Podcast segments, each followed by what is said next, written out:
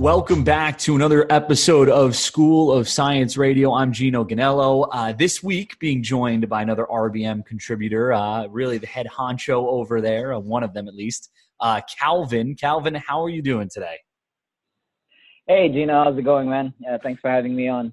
Yeah, nah, no, uh, it's not too bad over here. I mean, hey, we uh, we're talking about a win, so that's always a plus, um, and we're getting to that right now. Um, obviously. Everton took on Southampton this past weekend. Uh, they def- in the first game of the Premier League season, they defeat Southampton three one. Went behind a goal uh, in the 22nd mi- minute uh, by, of course, Adam Armstrong, who was making his debut in typical Everton fashion. Um, but uh, they did bounce back. Goals from Richarlison in the 47th minute, Doucouré in the 76th, and Calvert Lewin to cap it off in the 81st gave them the 3 1 win. All three of Everton goals, Everton's goals were scored in the second half, which is equal to the total of uh, second half goals the team has scored over the last 16 home matches. Uh, and it's also their first Premier League win after losing at halftime since September of 2015 against West Brom. Um, they went in with five players in isolation Godfrey, Gomes, Keane, Gbamin, and, and James, I think, were the five. Uh, let's talk about the first half first. We'll get to the good stuff in a second. But what what went wrong there in the in the first half for Everton? All right. So so it was interesting. I, I, I think there was there was quite a bit of uh, Everton just feeling itself out, right? Um, first competitive match under Benitez as the manager. Um, obviously, not his ideal first choice lineup with uh, you know with James out and Godfrey out. Um, definitely South, Southampton, obviously, uh, despite Southampton missing two of their key players, right? Uh, Danny Ings gone, Jannik Vestergaard gone too. So, um, but again, they they they looked a lot more fluid than we did. Uh, we we were looking like we were still trying out the new formation. Um, obviously, that center back pairing, and I know we're gonna we're gonna talk about that. Uh, you know that that seemed like a weak link even before the goal. Yeah. Um, just we have seen Keane and Holgate play together before, and they just they're not on the same wavelength. Um, I, I, kind of get uh, you know Rafa's thinking there about pairing a slower guy with a quicker guy, um, and that's probably why maybe Mina and Keane was not the first choice uh, selection there. But um, and then I, I, think as far as the attack goes, though, I, I, think they looked good, right? Uh, as far as even in the first half, we didn't get any goals, but if you think about it, like uh, you know, Richie got free down the left. I think he swung in this great cross that Dom didn't even expect. So he was like maybe half a second too late sliding in. Um, you know, Gray looked active. He was he was lively. He had the ball at his feet. Townsend was zipping in crosses. So I think on the attack front, I think we were fine. Um, the, def- the defense was where I think there was uh, there was probably some some area for Southampton to exploit, and you know with the with their high press, uh, they were able to. Yeah, and I, I think um, I think you're right. I think a lot of you know being down one nothing at a ha- at the half took a lot away uh, away from what we did well. Which again, we did a lot of things well in attack, um, but again, defensively yeah. was a problem, and it showed. I think even more so after the first goal. Uh, you started to right. see Che Adams and Armstrong start to give Holgate and Keane a lot of trouble uh, in, right. towards the end of that first half. Um, let's talk about the goal. Obviously, the goal um, basically a gift from Michael Keane, playing around with the ball in his own half, not nobody behind yeah. him, two guys pressing him, and and just gives the ball up. Takes way too much time on the ball, um, and yeah. uh, it it ends in a goal for Adam Armstrong, the the debutant for uh, um, for Southampton. Um, what what was Keane thinking on that play? Is I know you said it a little bit, but he probably is yeah. he that center back pairing, and if so, I mean, again, I think the second half was a good, better display of what he can do. But um, right, right. Give me your Keane analysis from the first half. so, you know, Keane has struggled every time we have to play a high back line, right? Because you know, the expectation, or not just a high back line. I think every time we've tried to play out, Keane is not the man for that purpose, right? Mm-hmm. And, and, take a look at Keane's background, right? He's, he's a Burnley defender. That's where he kind of made his name, right? Burnley don't play the ball out from the back, right? No. Burnley are backs to the wall, you know, siege mentality defending, and that is where Keane is at his best, right?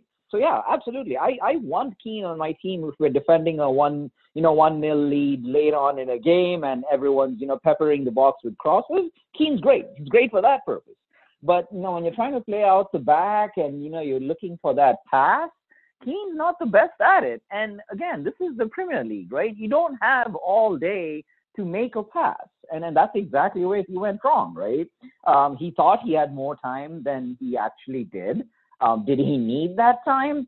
Um, I have seen some criticism that no one made themselves available to him, which again, not unheard of. You know, it's criticism for Everton, I think, for a long time because everyone seems to shy away from the ball, and especially without James on the pitch, you, you're missing that one guy who's like, "Hey, give me the ball, give me the ball." So, but again, that doesn't excuse Keane, right? When you're in trouble, hoof the ball away, right? It's it's, it's simple. So I, I again, Keane, he, he's old enough at this point, right? He's not 21, he's not 22, he's not. He's played enough games. He's got he's got enough experience. I don't think we can. We, I don't think he can be fixed. I think this is who he is, and so this means for Everton to become eventually a top six side, he cannot be a starter in that lineup.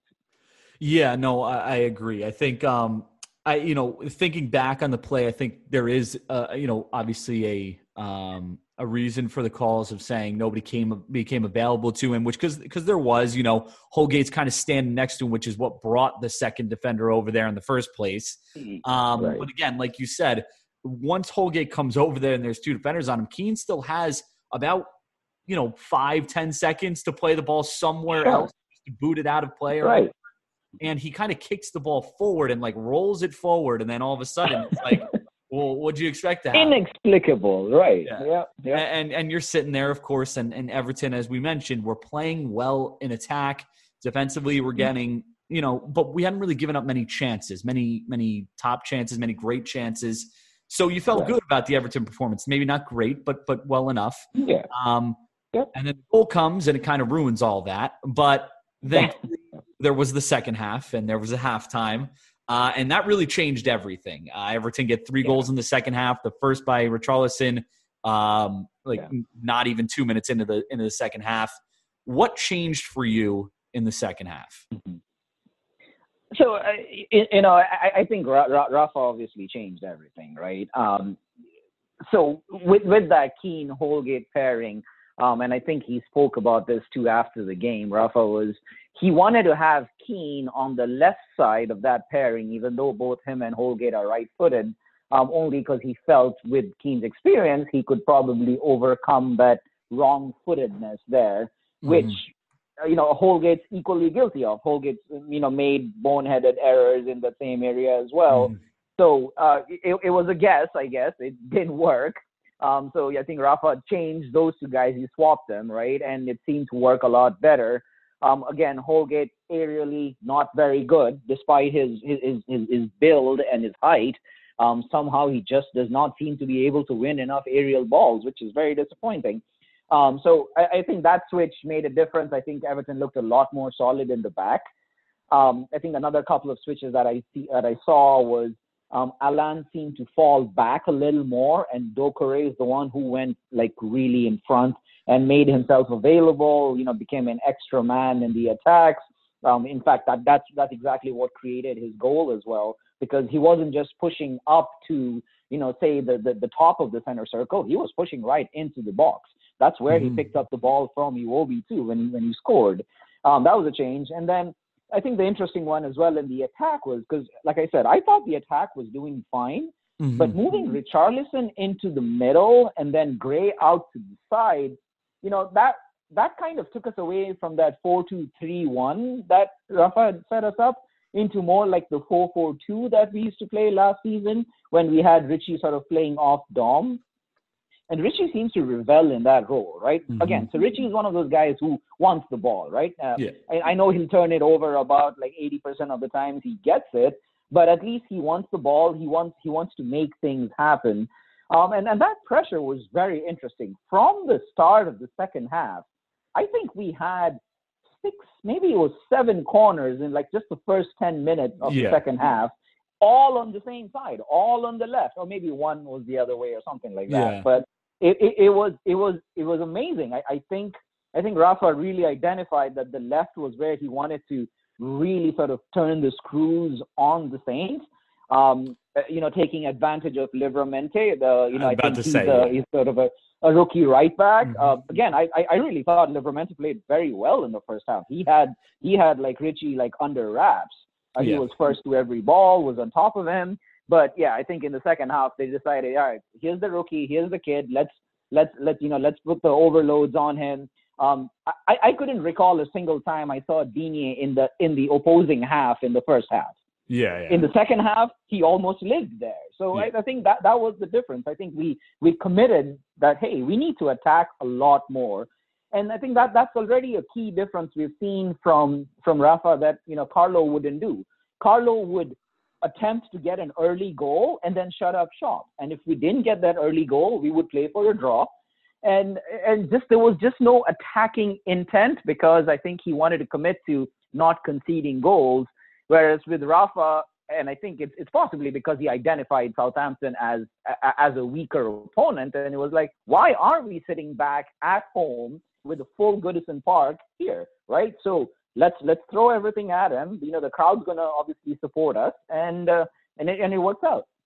Yeah, I mean, uh, it's refreshing to see that for once because it's not even just a Carlo situation. It feels like that's been kind of the case in in a, in a couple other situations, but it was very dominant in the Carlo era where we would get a goal early and we would sit back Yeah. and we wouldn't go push for a second goal. Even if we got a goal in the 65th minute, it would be like, okay, Right. we're up one nothing. We no need to do anything else, which is can Yeah. get frustrating. That that's what invites the pressure. You invite more and more pressure, and eventually a goal is going to come. But that was the refreshing part because even after we went up 2 1, we went 3 1. And then even after we went up 3 1, we were still pushing for that fourth goal. So, Yeah, yeah, um, you know, in terms of the left hand side, yeah, I, they mentioned it on the, uh, you know, the broadcast that every time the ball tried to get put in into Richarlison, like a long ball into Richarlison on the left side, it just seemed like he couldn't get on the top of that.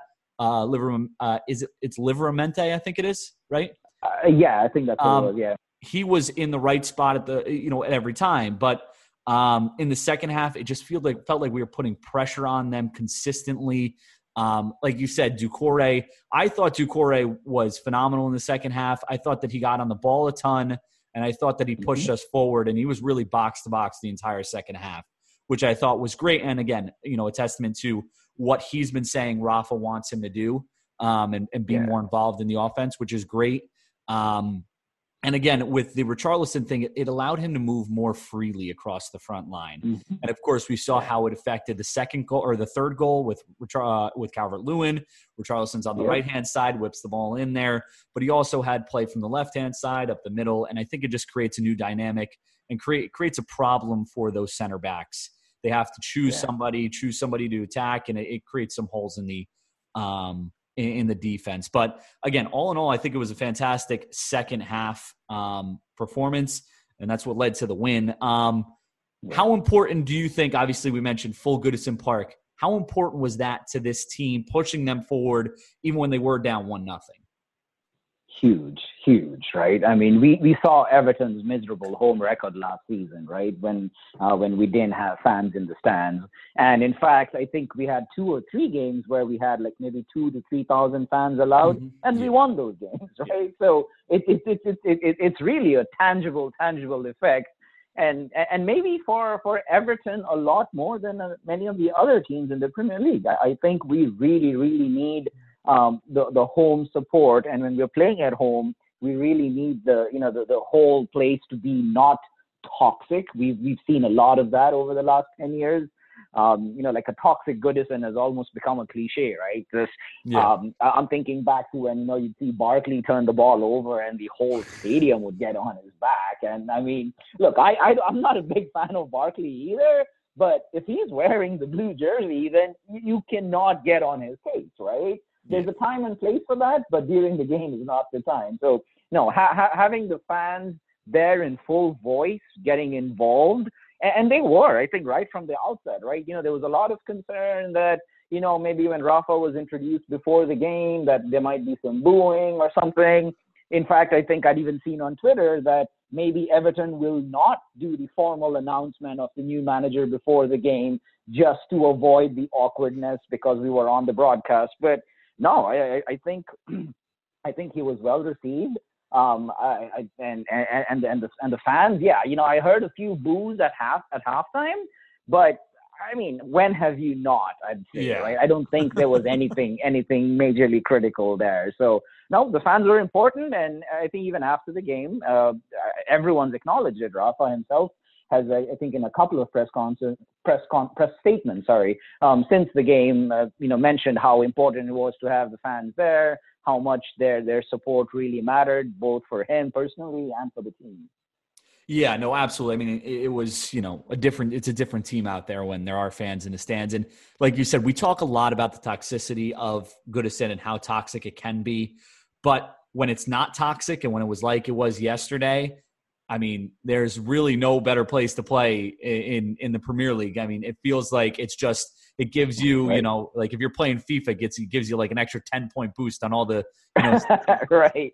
Um, you know, yeah. it's it's unbelievable what the fans do, and um, it was really great watching it, hearing the fans all weekend, really, in, in terms of yeah, everything that was right. happening. It, it was really, a, you know, awesome to finally see fans back in the stands, and um, happy to see, uh, you know, yeah. obviously a payoff for Everton as well. Um, we have talked about Richarlison a little bit. He was really all over the pitch as much as he could be. He was on the ball, mm-hmm. making plays, got the goal, got the assist. I know a lot of people. I think he was the the man of the match in general. I think he was. Um, I don't know if he was our man of the match. I don't know if that's what was voted for us. but was he your man of the match in this one, or was there somebody else that stood out that maybe played a better role? So uh, uh, yeah, uh, actually, the fan vote did give it to Richie as well. Uh, even on the site, the the, the polls uh, and and you know the the readers' grades, um, yeah. Richie edged it from Doucouré. And, and I'm going to talk about Doucouré a little bit only because, um, you know, I think Richie getting the man of the match it seemed almost a formality. Obviously, he got a goal, he got an assist, but it was more an acknowledgement of the amazing summer he's had, right? Mm-hmm. Um, just uh, w- what a summer, right? again, yeah. l- last season for Everton wasn't his best at a personal level. Uh, you know, I, I, feel like we got on him a little bit. Uh, he, he seemed tired and jaded. Um, and and and it's surprising because I think having that summer with Brazil, uh, both at the Copa and then in the Olympics, just seems to have somehow recharged him. Even though he's played like I think 15 games over the summer, competitive games over the summer, so it, it's amazing. So. Uh, I think the man of the match award for the first game back at Goodison with the fans, I think is sort of a just overall reward for how, how well he's played and how what, how how good he's been for the club and and, and you know and, and recognition of his form. But you know, let, us talk about Doucouré a little bit, right? I, I think the, the the the midfielder we saw in the second half against the Saints, that is who we signed, and that is who we've needed for years now, right? That that box to box energy, uh, you know, intent, passing with vision, um, tackling with with vigor, not just you know escorting folks back and forth. Uh, that's that that was great. I was so happy to see his performance. I I, I think the goal uh, was a sort of just reward for the amount of work he put in uh, on on Saturday. Um, and, and that shot, I mean, surely he I guess he's been practicing shooting all all, all summer because that was that was top shelf, right? That, that was amazing. I there was not a goalkeeper in the world who could have gotten to that one. That one kissed the inside of the post on yeah. its way in. It was a snapshot. He just pulled it out of his. Looked like the chance was gone, really. Yeah. Right? And then and then he just fires that off, and wow, and the net's bulging. Incredible. So, so for me personally, I, I think just overall work rate for everything that he did in the game, I thought Doucouré should have gotten the man of the match. But I'll also just leave this out there. When you have two players on your team putting in man of the match worthy performances, you're winning most of those games. Yeah, yeah, yeah. No, absolutely. I think um, again, you're right. With Richarlison, I think it was great to see him again. You know, it's like we felt like we hadn't seen this Richarlison in a year. It's you know he was not yeah. himself last year. Maybe it was some of the things that were going on, you know, in terms of the system Carlo was playing. It just didn't fit his needs. Who knows? But it, you know, this was the Richarlison that we're used to seeing, and that was great. Yep. But in my personal opinion, I'm with you. I thought that if Doucouré doesn't play the way that he played in the second half, we probably don't win that game. I thought he was so no. important and integral to everything we did offensively. It opened up. I mean, I think we said it in the chat in the in the chat. Oh, I guess you know Rafa wants to play down the wings because that's all that was happening the entire first yeah. half. Yeah. And then in the right. second half, you started to see Doucouré just kind of fly up through the middle. It just felt like every time he got in the ball, there was an extra burst of energy from him. Even in the yep. 85th minute, he was sprinting up and down the field. And I, I, mean, again, like you said, it's it's something that we've been looking for and something that we've been needing yeah. desperately. So it was great to see that from him. I thought he was fantastic in the second half. Um, but again, like you know, if you do have two people putting in man of the match performances, you're probably right? in good shape. Um, yeah. Couple things just to get thoughts on some of the new guys coming in. Um, we'll talk about Rafa a little bit and kind of an overall thought on his job so far in his first match. But let's talk about the new guys. You talked about Gray a little bit. We haven't really talked about Townsend. Thoughts on their performances uh, in this match?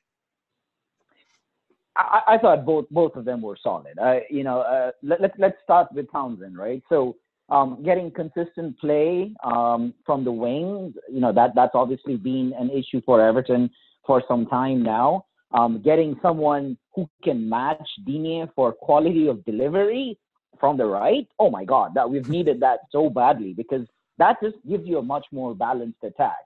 Um, you know, with that sort of slightly lopsided formation Everton played under Carlo, you know, we knew that he wouldn't get anything going on on the right, right? So the right side was almost skewed to defend while Lucas Digne, you know, sort of went upfield and mm-hmm. played, you know, played off uh, Ritchie there and tried to get crosses in the ball uh, into the box for DCL.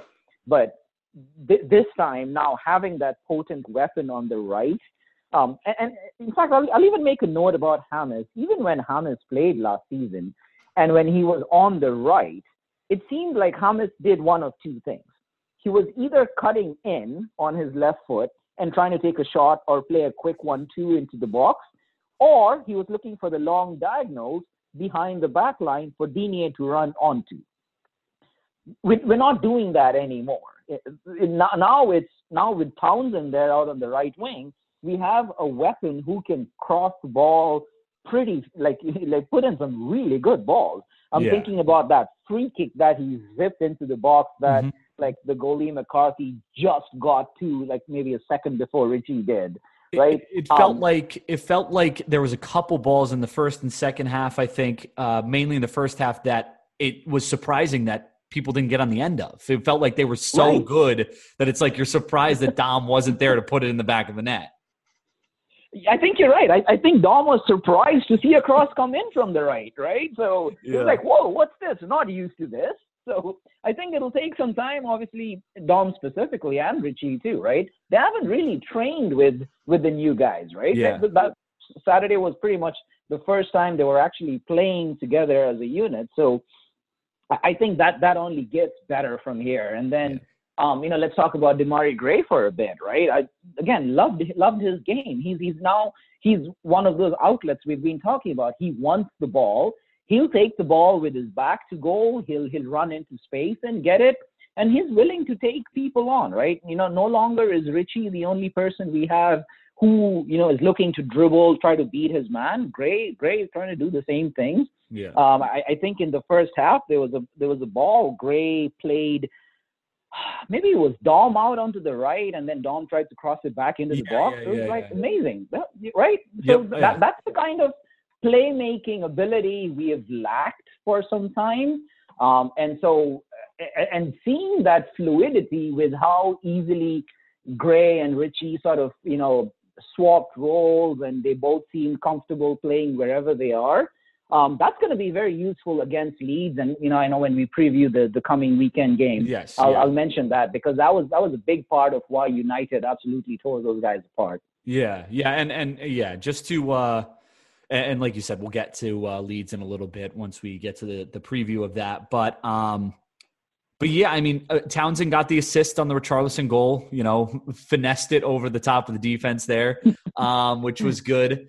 Um, but yeah, I thought he was really good and, and adds, you know, we went out, Rafa went out and he said, I'm going to go. I have a, a, big guy in the middle that could jump really high and head the ball into the net. I'm going to get a guy yeah. who can put it on his head. And that's basically yeah. what Townsend does. And if you look, you know, after Townsend was signed, I was reading some things and you read on Twitter, and people were like, you know, he had like 200 good crosses. It's just Christian Benteke was on the other end of those crosses. So they weren't getting converted. So it'll be interesting to see after a few times how he adapts to play with Dom. And again, he can cut yeah. in as well and, and, whip in as we saw in some of the preseason games. Yeah. Whip in, whip in uh, you know, a shot. And then Demarai Gray, like you said, the fluidity. I think versatility for this team is a big thing and being able to, yeah. you know, switch positions easily and, and being able to have fluidity across that front line. And, um, yeah. you know, I think that he was, again, like you said, gets on the ball, pushes forward, shows an intent to attack. And I feel like that's something that sometimes we didn't have last year, which again could have been the tactics right. and whatnot, but um, that was that was key. Uh, let's just wrap this up now and talk real quick about Rafa. We've talked about him a little bit, but first match officially in charge of Everton. Thoughts on his performance and I guess the confidence you have in, in him now moving forward, whether it's gotten more, same, or you know whatnot. Yeah, uh, again, easy to overreact, right? First game of the season, first time we're seeing everyone together, the fans uh, in, in the stand. So um, I, I, think quick snapshots. Um, Rafa's tactical game is spot on. You know, I, I think he's he's very clear on, on what his team's strengths are, and so have, having that clarity helps him make the adjustments he needs. I, I think he's always been renowned as a very good reader of the game. Um, I, I, think he showed that on Saturday. Um, that's not to say he'll always make the right choices. Um, I'm, I'm, sure there's going to be games where he's going to be absolutely flummoxed by what's happening and will not have any resources to make those changes or not the ability to make those changes.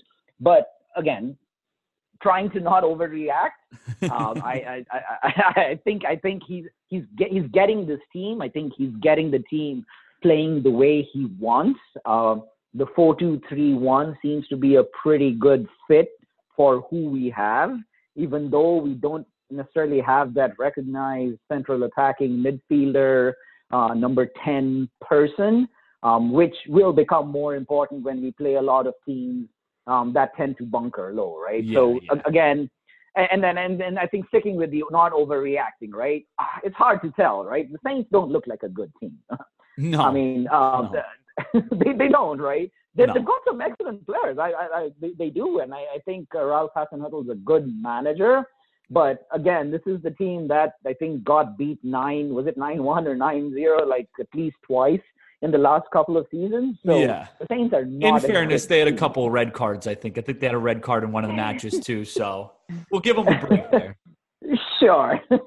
so again, I, I, think the combination of this excitement, home crowd, first game, Everton being stronger than their opponent, uh, the opponent sort of working their own issues out might have resulted in this win. Mm-hmm. But again, I'm not going to take credit away from us. I, I, I think we played well. I think we were the better team and we won, which is not something we can always say because we have gone into games very often being the better team and have played the better football and somehow not walked away with three points. So I, will take it. You know, let's let's let's let's give it a few more games before we start um, seeing if Rafa really does have what it takes to take yeah. a team that's better than Newcastle to a finish that's better than Newcastle in the league. Yeah, yeah, I, you stole the words right out of my mouth. I mean, I think that the, there was a huge positive in the fact that we went up against a team that was worse than us, and we beat a team that was worth the, worse than us yep. pretty comfortably when it in the end. Um, you know, you're not sitting there in the edge of your seat hoping we could find a goal in the fifth minute. You know, we got two goals. Right. They, they, were late, but we got two goals, and um, you know, we're pushing for another one. It wasn't like we were soaking up a ton of pressure. So, um, right. definitely a good and, to see the tactics change at halftime and and see him recognize issues and then put into place yeah. how to fix them. That's huge. And just from this game perspective, that shows something that is obviously very good moving forward. But again, like you said, yeah. there's still a lot of time left in the season. I mean, it's easy to forget, I'm sure, after the end of last season and what's happened. But we did start last season with seven straight victories. So let's give right. it about, yep. you know, 10, 15 games in to really judge him. Um, but it's a good start. definitely a good start, yeah. and uh, excited to see what he can do now um, as we move forward. Let's take a quick break. We'll come back and get into some Everton news, break down some transfer rumors, um, and then just talk about some little uh, stuff uh, that we haven't talked about on the pod since last time. So uh, we'll take a quick break and we'll be right back. All right, we're back on uh, School Science Radio, and now we're going to get into some of the Everton news, uh, kind of just break down some of the stuff that's been flying around um, in, the past week or so. Uh, the transfer rumors, I guess, is the top of the top of the uh, the uh, list, and I, I, put on here Broadhead loaned out to Southampton. Had Southampton on my mind. Meant Sunderland. Um, that's I guess the big one, the only confirmed thing that's happened over the last week. Right. Um, so uh, thoughts on Broadhead being loaned out uh, out to Sunderland, who's in League One right now, right? Yeah, yeah. So uh, again, I, I, think slightly disappointing. I, I think Broadhead uh, again, having just been given a two-year extension, it does, and he's already 23, right? So it does seem like this is sort of last chance saloon for him to prove that he can be a squad player. Um, personal feelings on him, having watched him for so many years, I, I feel he's a, he's a championship level player at best. Um, so um, I, I, really wanted to see him play in the championship and see, and show that he can actually hold down a starting role there. Um, but you know, Sunderland again, huge club, right? Uh, one of the storied clubs in the country. Um, obviously, they've had some issues in recent times. They've fallen, you know, down the pecking order. Uh, but I, I fully expect Sunderland to get promotion out of League One this year. Um, so I, I, think, in a way, publicity-wise, this is actually a really good loan for him. He's going to mm-hmm. have a lot of eyes on him um, this season. Um, so I, I, really do want to see him go there, do well, um, as, and you know maybe actually hold down a starting spot, get consistent minutes. Um, again, he's on a two-year extension, so best case scenario for Everton, honestly, is he has a like completely mind-blowing breakthrough year, which then either makes him a squad player for us mm-hmm. or at the end of the year, Sunderland go, wow, this guy's going to be like uh, uh, pretty much, you know, what we did with Aiden McGeady when he went out to Sunderland. You know, they decided they wanted him and they bought yeah. him off us, and and then that seems to be the, I guess, the best case scenario for Broadhead. Yeah, and, and if I'm not mistaken, Broadhead was on the team that traveled to America, right? Yeah, he yeah, he was. And, he played pretty well in those in those games, uh, from what I remember. Yeah. Um, but yeah, good move for him. I think Sunderland's a, a you know it's you're not going to a regular League One club who's consistently been there. You're going to a Sunderland who right.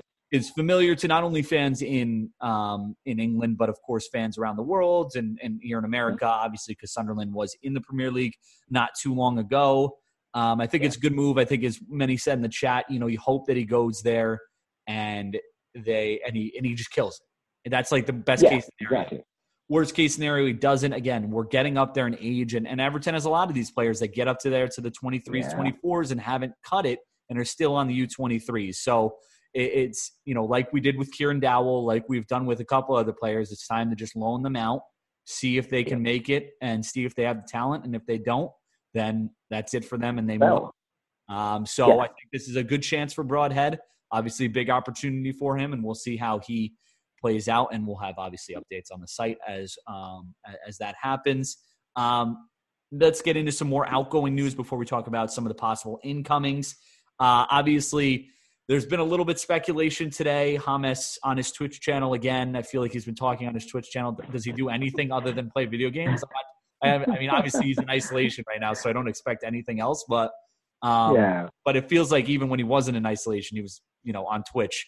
Um, but he's been talking about, um, you know, obviously leaving and the uncertainties and all of that. And he dropped, you know, a little bit of hint that people thought was in regards to Atletico. Um, it was, you know, it's a saying that I believe means, um, you know, never stop believing, I believe is the saying. Yeah. Um, but it also is the motto of Atletico.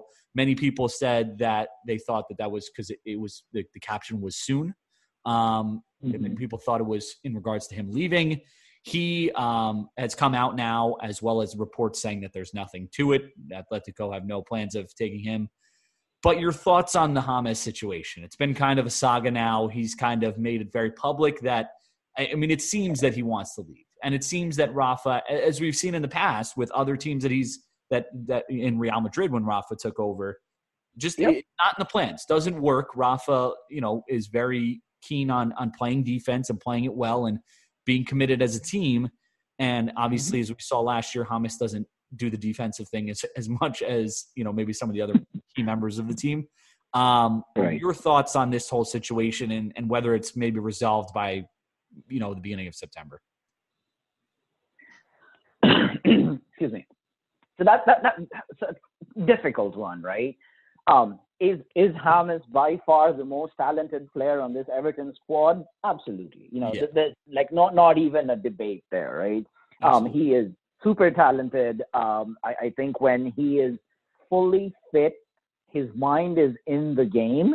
He is one of the best players in the world. It's it's it's the truth. The, the the problem is he is not often fully fit, and he is not often 100% into the game. And and so then does Everton, a team like we are, do we have the luxury or can, can we carry a luxury player like him? Because I think that's the best way to describe him is that he's a luxury player. Um, so, you know, when you are part of the Real Madrids of the world and the Bayern Munichs, and I'll even go on to say Manchester City and Manchester United with deep benches filled with quality international players, yeah, absolutely. Uh, James is out of form, sit him down. James has a little hamstring niggle, sure, no problem. We can replace him with anyone else. At Everton, we don't have that luxury, right? If we need we need that level performance pretty much every game so as to break into the top six. So mm-hmm. I, I don't think we can afford to have a player who um, is rumored to be on 200,000 pounds a week that plays half a season. Um, now, by any stroke of luck, if we had a youth player that was absolutely tearing it up, costing us minimal wages, and giving us the same output as James to fill in the games that James doesn't play, then sure. But again, with our wage situation and with how bloated the squad is, we can't have anyone on the squad that's not performing consistently and contributing on a regular basis. You know, James's per game stats, right? If you look at his stats per 90, you know, all off the charts, no matter everything you look at, right? Uh, advanced passes into the box, expected goals, expected assists, every single metric you can think of, he either led Everton or was in the top two or top three. So again, if there was any way we could guarantee that we would get 38 games out of James this season, oh my God, sign me up, right? But then I think many of, as many have noticed, right? If we were, if James was playing 38 games a season, he wouldn't be at Everton. He would still be in Real or in Bayern or any one of these other guys, right? So, all right. So all of that aside, yeah, I think once Carlo left, uh, obviously Carlo and James seem to have this, you know, father-son type relationship. Um, you know, they've followed each other so many times in the past. So uh, once Carlo left, I think it was pretty much a given that James was going to move on too. And again, Everton not qualifying for Europe changed, I think, everything, right? So um, I, I, I, I, I fully believe if we were in the Europa League or this Europa Conference League this season, Hamas would have probably gutted it out. Um, but you know, again, Everton playing zero high publicity football at this point, and then you know Rafa Benitez coming in, someone who he's got like a historical feud with from his time at Real. I think that pretty much sealed it. So I, I, I see almost no chance Hamas is still on Everton come first September, and if he is, I, I'm afraid it, it's going to be a very lackadaisical, not really interested to be here kind of Hamas, which is unfortunate. You know, I I, yeah. I think uh, I, I feel terrible for all the Evertonians on Merseyside who, uh, you know, we can say James Rodriguez played an entire season for Everton, and somehow all of these fans have never seen him in person. There's been more American horrible, fans see him in person. There's been more American fans see him in person than right. Yeah, can you believe that? Yeah, exactly. American Evertonians have actually seen him in person, yeah. but not not the English fans. So but I, I think that's exactly what's going to happen. It's it's unfortunate, and yeah, I, I don't see James staying on. I think at this point it's just a matter of who can afford his wages yeah. and whether Everton can work something out with whoever that is. So again, uh, there was some talk about AC Milan very early on in the summer. That seems to have gone quiet. Um, you know, I look around at who is flush with cash right now. It's almost no one. You know, uh, yeah. who, who does have the money to burn right now? So this this this could get ugly, uglier than it is. That's and that's unfortunate.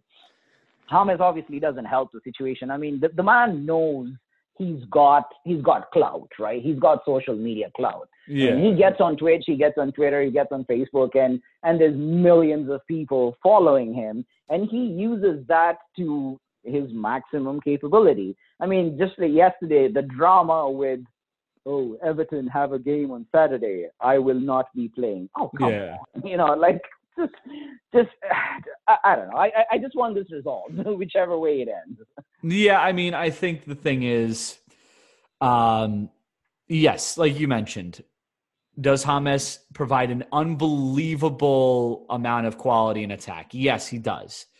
But I think the, the, the sheer fact of it is if there's a player on this team that is not going to contribute in consistently, like you said, but also in a way that the manager is hoping you to contribute and is therefore sitting on the bench and not happy and, you know, dealing with team morale and screwing with team morale, you know, right. I, I think it's almost considering the fact that we paid zero dollars for him, zero zero pounds for him, and we, I mean, it, no matter what we sell him for, we're going to get a profit on him, and it'll get the books, much. it'll get off the books, and we need players in other areas that we can't right. buy without selling any players. So, in my personal opinion, yeah. yes, James brings a lot to the table, but at the same time, it's hard to justify keeping him here when we could be getting a new right back that you know you know could be filling in for Seamus, or we could be getting another attacking player that fits the role better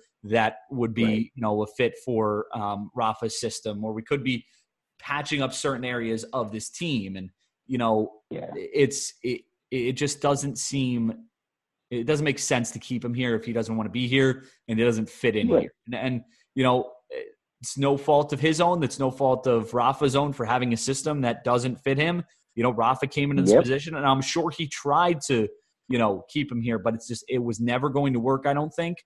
And I think, like you said, yeah. once Carlo left, it kind of threw everything out the window, and it, it kind of changed everything. And I think for Hamas now, it's um, it's now about just finding him another team that hopefully will take on those wages, pay us a you know whatever decent sum of cash. Um, yeah. And just um, just get him out of here because he doesn't want to. If he doesn't want to be here, then he doesn't. You know, we said about so many other players, and you know, it's that's right. how it's got to be. Um, another player who's linked with the move away and has been is Moise Kean. Uh, for all those wondering, he has reposted everything on his Instagram. So we're all back to normal. Everything's back. That's good. all the Everton content is back on then. Okay. Yes, all the Everton content is back on. Um, but he has been linked most recently with a move to Fiorentina. Uh, if they sell, uh, there's been reports that they're going to sell Dusan uh, Vla- Vlahovic. Yes. Yeah. Um, they there's reports that he's going so that um, so um, there's word that they'll want Kean. Um, I personally would like, we've talked about it before in a couple other podcasts. I would like to keep Kean. That would be ideal, I think. I think he would be a good player to have.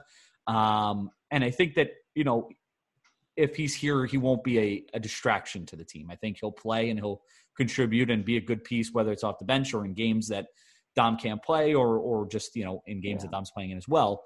Um, what are your thoughts on the Kean situation? Whether he should leave, you know, how would you like this to play out and your thoughts yeah. So, you know, again, big fan of Kean. I, I, I think he, he's got an incredible amount of potential, right? He, he, in many ways, his, the way he plays and his energy and how he sets about in the box reminds me of like a young Romelu Lukaku, right? Mm-hmm. Yeah. Um, like really good finisher on, on the ball. Uh, he's got, I think he's got a better first touch than Rom does, which is actually yeah. even scarier.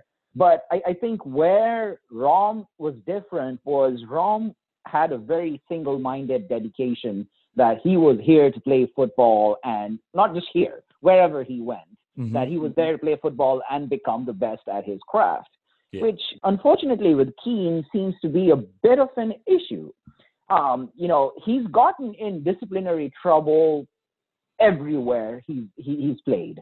Um, it happened to him at Juventus um, as part of Italy's under 21 squad. Excuse me. He got he got suspended, or I think he he got like basically uh, removed from a squad the morning of a game because he failed to attend team meetings. Um, even when he showed up at Everton, right? Even though um, Marcel Brands and uh, and all made a big uh, thing about welcoming him as family here, uh, he just seemed like he was more intent in doing other stuff outside football, right? He got in trouble for breaking COVID curfew and having a party. Uh, just, I, I'm, I'm having a hard time gauging his interest in being a star, right? Mm-hmm. He was happiest when he was in Paris playing for PSG and playing with some elite level players. And I, I can understand that. Who wouldn't be thrilled to be put in that kind of circumstances?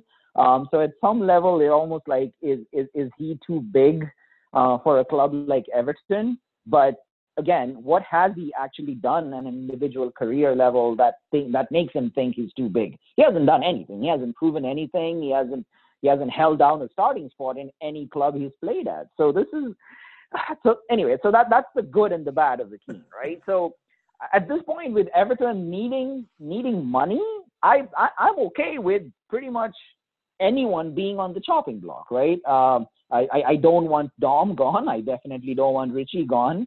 Um, I, I think Doucouré, I obviously don't want to sell him. But honestly, if we can get value, uh, like good transfer market value for any players, right now, I think Brands should be listening to any calls that come his way because we we need to build a more balanced, competitive squad. And so, if, selling Kean is it, and we have to take an opportunity loss because you know i don't know five years down the line he becomes the top striker in the world and we sold him for 20 million oh well you know right now we needed the 20 million pretty badly so if we do sell him all i want to see is a big uh, sell on fee or a percentage or a cut or something put into that clause but yeah if he's got to go so if Hamas and Kean have to go so that we can get about you know maybe 30 35 million of spending money um, I, I, think we can spend that money pretty wisely in this current climate and, and get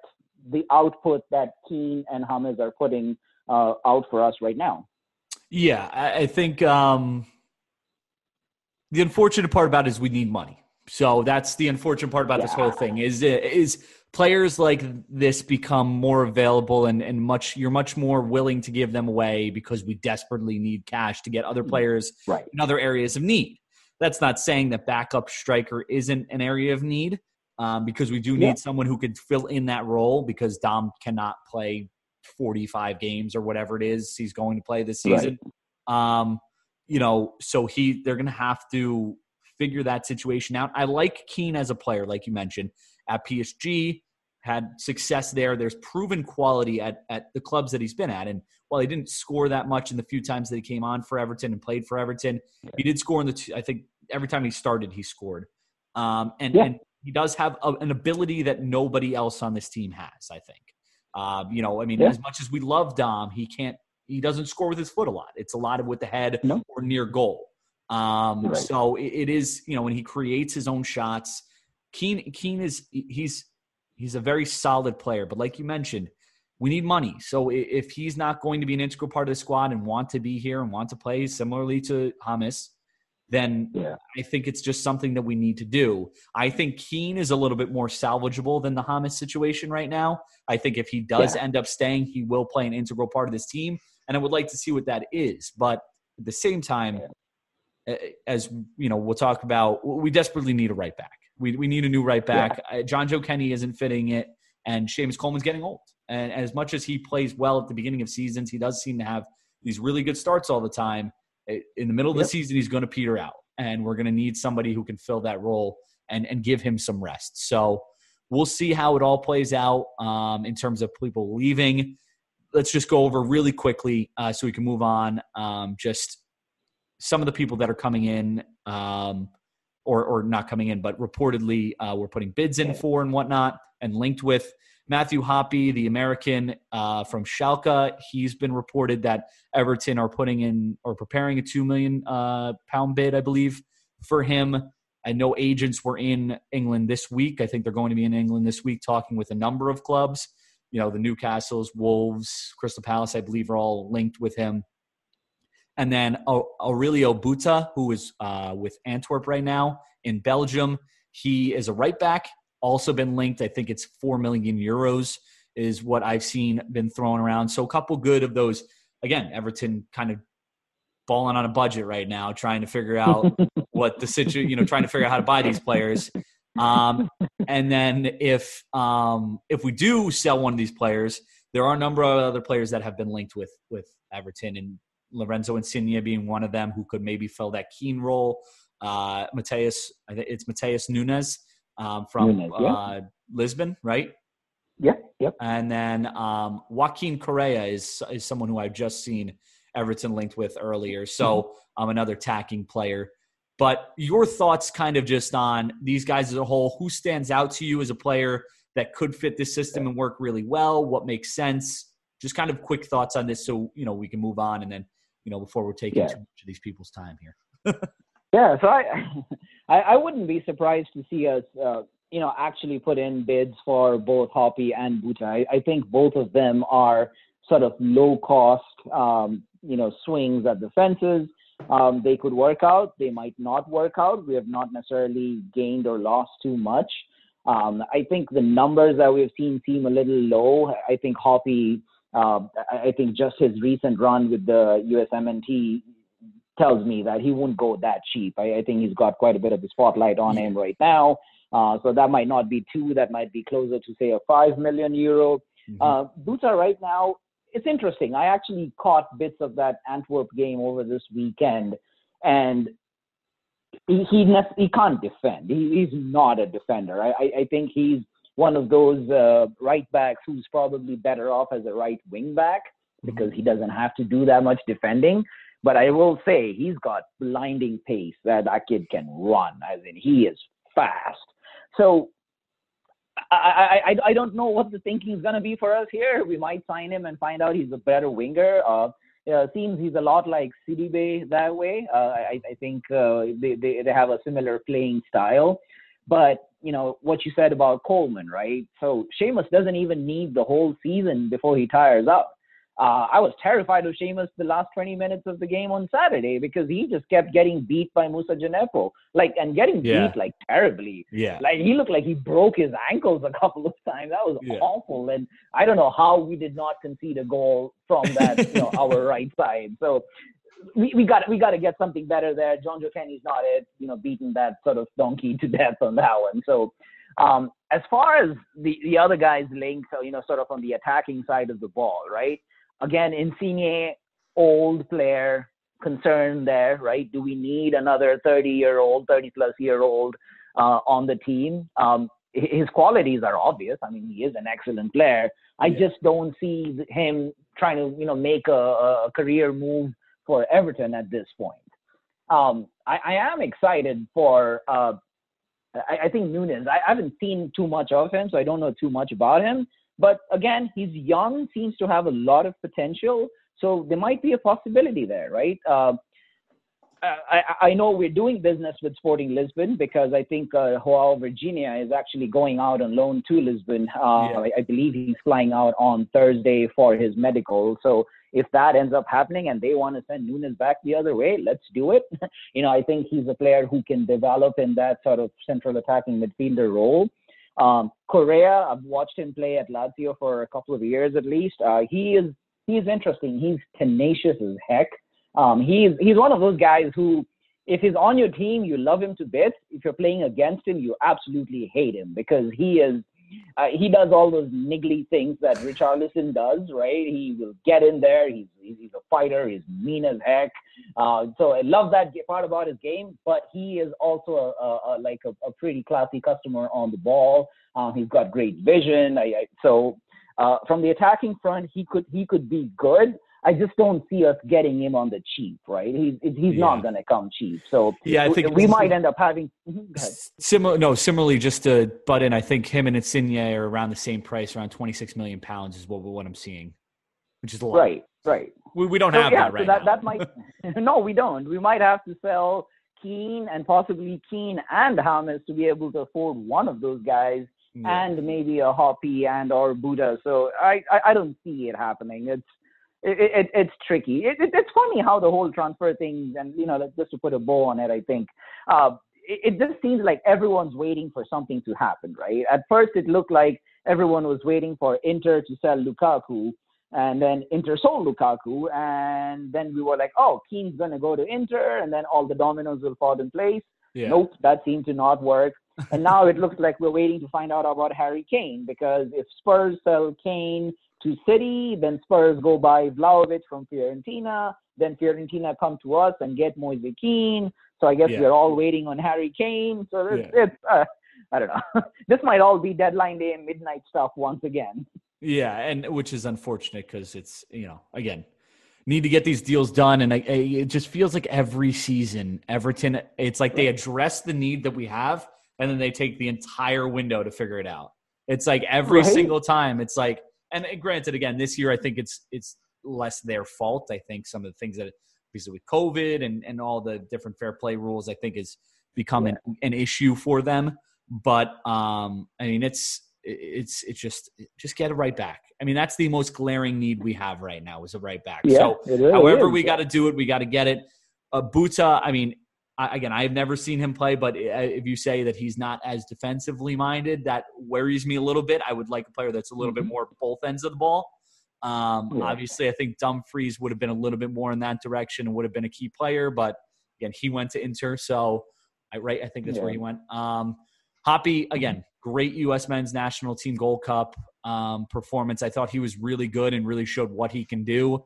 He's not going to be a piece that comes in here and is an immediate impact. I don't think. I think he's going to be a bench piece right. and someone who can yeah. make an impact off the bench, which is something that we don't typically have. Um, but he can be a good player for us in certain in different positions. I know he's played yeah. some striker for Schalke. He played on the wings for uh, the U.S. men's national team. So just a couple things there. And then again, with the guys that you mentioned, Insigne and um, Correa, good players, lots of money. Nunes a little bit younger, probably the more you know makes sense option. But again, we're gonna have to get rid of some of these center midfielders. It feels like we got tons and tons of them. So if we're gonna bring yep. in another one, we're probably going to have to figure that out. So, um, yeah. so we'll we'll see how that plays out. Keep you guys updated as the season goes on and the transfer window comes to close here. I think it's um, about almost two weeks now, right? I think two weeks from yeah, yeah, exactly two weeks from today, the thirty first. Yes, yes. So, um, so that'll be uh, when when things close up. So there you go. Um, just a couple quick things. Seamus officially named club captain, although I think that that was basically a given. I, I think no surprises. Yeah, yep. no surprises there. And then Huddersfield is confirmed as the uh, Carabao Cup second tie, a second round tie for us. Huddersfield away. It'll take place August twenty fourth. Uh, just quick thoughts on them and uh, you know Everton's chances. You know what you see playing out in that game when things take place. We'll we'll get into more next week, but you know when yeah. things happen. Oh, so on Huddersfield, yeah, uh, it's, it's going to be a tricky one. I uh, cup ties, especially early in the season, um, just when you know with our, with our situation, new manager, uh, some new faces. Um, it, it's going to be interesting. Is he going to try to rest a couple of people for that game? Again, we play Saturday and then Tuesday, so there's not too much of a break in between yeah. um, going to Leeds and then going to Huddersfield. So um, if Rafa decides to rest a few players, that could get tricky for us. Um, again, Huddersfield, I didn't really watch too much of them last season. I'm trying to think back to when they were here in the Premier League decent side, right? Um, but again, uh, when they're uh, as in any cup tie, uh, when you're going away to a smaller club, it always proves challenging. Um, and uh, you know they're they're going to have a full stadium, so it's uh, it's going to get hostile. It's going to get pretty intense. Um, uh, you know, like everything else, I, I think Everton are going to have to manage that game pretty carefully. Uh, yeah. If, if we make some mistakes and end up going down like we did against Southampton, it might get very tricky away from home. Like I said, with a home crowd in a cup tie, um, they, they'll smell blood, and I, I, I do fear how that could end for us. Uh, where I, I, don't know, I, I, don't, I'm not willing to anoint us as comeback kings quite yet after just one game. Yeah, you know, absolutely. Um, yeah, I mean, same same thing. I think it's going to be a tricky tie. It's going to be interesting to see how we rotate. Um, with you know, this is the first real mid, this first midweek game we have. Um, so that'll be interesting. Well, again, we'll get into all of that next week. Um, we'll, we'll, dive deeper into that when we do the podcast after uh, after the game uh, this week. And we're going to get into that game right now after a quick break. We'll take a quick break and then come back with uh, a Leeds preview. All right, we're back and we're talking Leeds. Everton take on uh, Leeds United this weekend. Uh, it's it's an away match at Leeds, uh, August 21st. That's this Saturday, 10 a.m. Eastern time over here in America, 3 p.m. British Standard Time over there in England.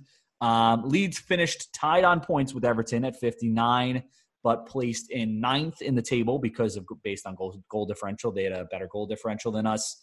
Um, they split this. We split the season series with them last year. Leeds defeated us at home, one nothing, and then in no, in November, and then Everton returned the favor on the road, two one in February. Uh, Leeds lost the first match of the season to Man United 5 1. Kalvin Phillips did not feature in that game, a player who has gained a lot of publicity over the last uh, few months with his performances for England. Um, so, I, you know, that may play into it a little bit, but um, let's start with Leeds and talk about them a little bit.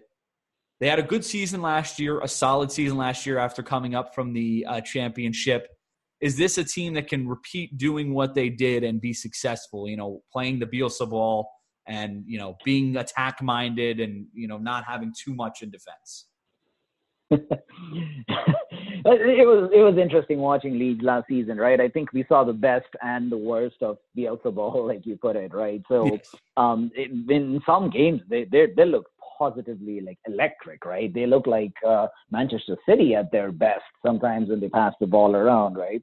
But at the same time, there's you know playing the way they do comes at a price because of the the holes in the defense that opens up and the number of chances and the quality of chances that they concede um, is, is it, it, it, makes for great viewing for a neutral. Um, I, I don't know how Leeds fans watch their games. They must have their hearts in their mouths all game long because every attack they go forward, they've just left gaping holes in the back. So, uh, like I said, it's got to be fun, but um, so it's interesting. I again, I have a lot of respect for Bielsa. I think uh, he, he's been around the block few times. Um, so I expect him to have made some changes. I again, is he gonna get more conservative? Probably not. Um, when you look at their relative inactivity in the transfer market, um, I'm not surprised. I think Bielsa is a very system guy. He he likes yeah. to build a system around what he's got, and then he drills his players like ferociously to follow that system. And right now they have a good system. I, I think it works for them. Um, so I, I, without him making significant changes, I don't necessarily think they'll get much better than where they are. So I think they might be in that eighth to tenth sort of uh, spot in the table zone again come the end of the season. Yeah, I think, um, like you said, not too much business in the transfer window. Um, they've kind of kept their same squad. Um, and and, it, it worked for them last year. I think that maybe teams will maybe start to adapt to it a little bit and start to recognize what yeah. they're going to do. So maybe that'll cause some problems for them. But I think that they'll still be able to do the the same thing and have goal fests across the board and you know beat up on some yeah. teams and look really good. And again, like they did against Man United, look really bad. So. Um, yeah. I think they're they're they're very similar to what they were last year, and I think that's going to show on the on the pitch week in and week out. Um, again, they lost 5 1 to Man United, didn't have Kalvin Phillips. How much do you read into this loss? Obviously, it's it's a big game. It's a rival, basically a rivalry, with a derby right yeah. off the bat. Um, first right. game of the season, they did not have Kalvin Phillips. How much do you read into this loss? Is this just Man United being really good? Of course, we saw them already in the preseason. Or is this yeah. Leeds having some troubles without a key player or just in general having some troubles, you know, on the pitch. Yeah. I, I, think it, it, was it, was a it was a lot of things. Um, I'd say it's a lot of small things that kind of got together as a perfect storm that kind of drowned Leeds at the end of the day for that. Um, you know, United looked good. I, I, thought they were very fluid. I thought we saw the good Pogba, which uh, is, is, doesn't happen very often. um, but you know, at the same time, I, I think United's finishing was supreme, and I think that's that's what won them the game. Yeah. When you look at the extra, you know, the expected goal stats for United, I it was actually lower than Everton's. I, so it, it's it's, imp- it's impressive they somehow converted those into five goals. But you know, there, there were amazing finishes um, for I want to say at least four or five of the six goals in that game. So there there is that. But you know, Solskjaer doesn't get enough credit. I, I think he studied uh, Leeds and then he outplayed them. Um, the you know Bielsa ball is is, is a four one four one predicated on Kalvin Phillips being that one shielding yeah. the defense and sort of at the base of of those four sort of forwards, not forwards, but really wider players. And, and, and that's where Leeds' undoing last week was without Kalvin Phillips. Now they were missing that that regista role, as it's known in Italy, right? And they yeah. were missing his stable his stable his stable presence. Um, and Kalvin Phillips plays that game. Bruno Fernandes is marked out of the game, and we don't get a 5 1 score. I, I think it's that simple. But the other factor that I really saw in that game, which I did not see last season with Leeds, was Leeds, when they have that 4 1 4 1 on the pitch, they press pretty, they're, they're like savage on the press, right? Yeah. When you've got five players sitting in for, for like, say, Everton, in Everton's half, it, it becomes very difficult for us to play out the back, right? Yeah. And and and they were not pressing that with that much intensity, and and and, and it bit them. Um, more than once, you could see uh, Bruno Fernandes or Pogba, and, and, and United lined up pretty interestingly. United were in a 4 2 3 1, not very different from what we played against Southampton. But yeah. in the three that they had up front behind the striker, you had Pogba playing wide left and Fernandes in the middle, but they kept swapping interchangeably all game long. Yeah. And that just threw Leeds off. Um, Fernandes kept dropping back to pick up the ball in his own half. You don't see that happen very often.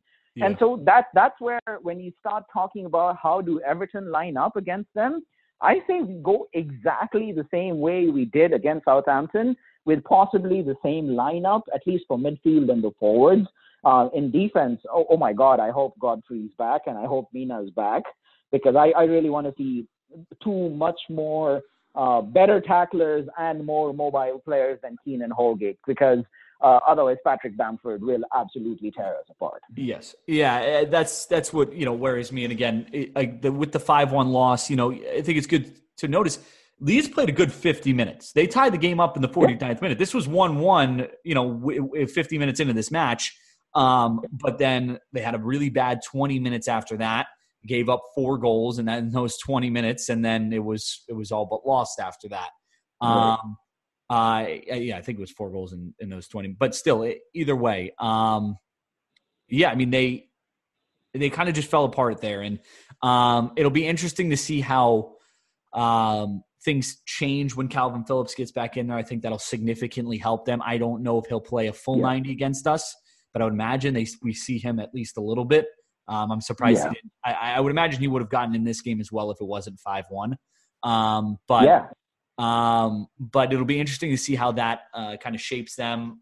Um, in terms of attacking them, I, I think that yeah, I mean the biggest thing is they're going to I mean, they're, they're going to tear us apart. Like, I mean, we saw Che Adams and Adam Armstrong give this these that center back pairing trouble. So if we yeah. don't have a different center back pairing, I mean, they're they're going to cause some issues. So it'll be interesting to see how um, Benitez lines up. I would expect him again, as we know, he's typically more on the defensive side of things and focuses on the defensive side.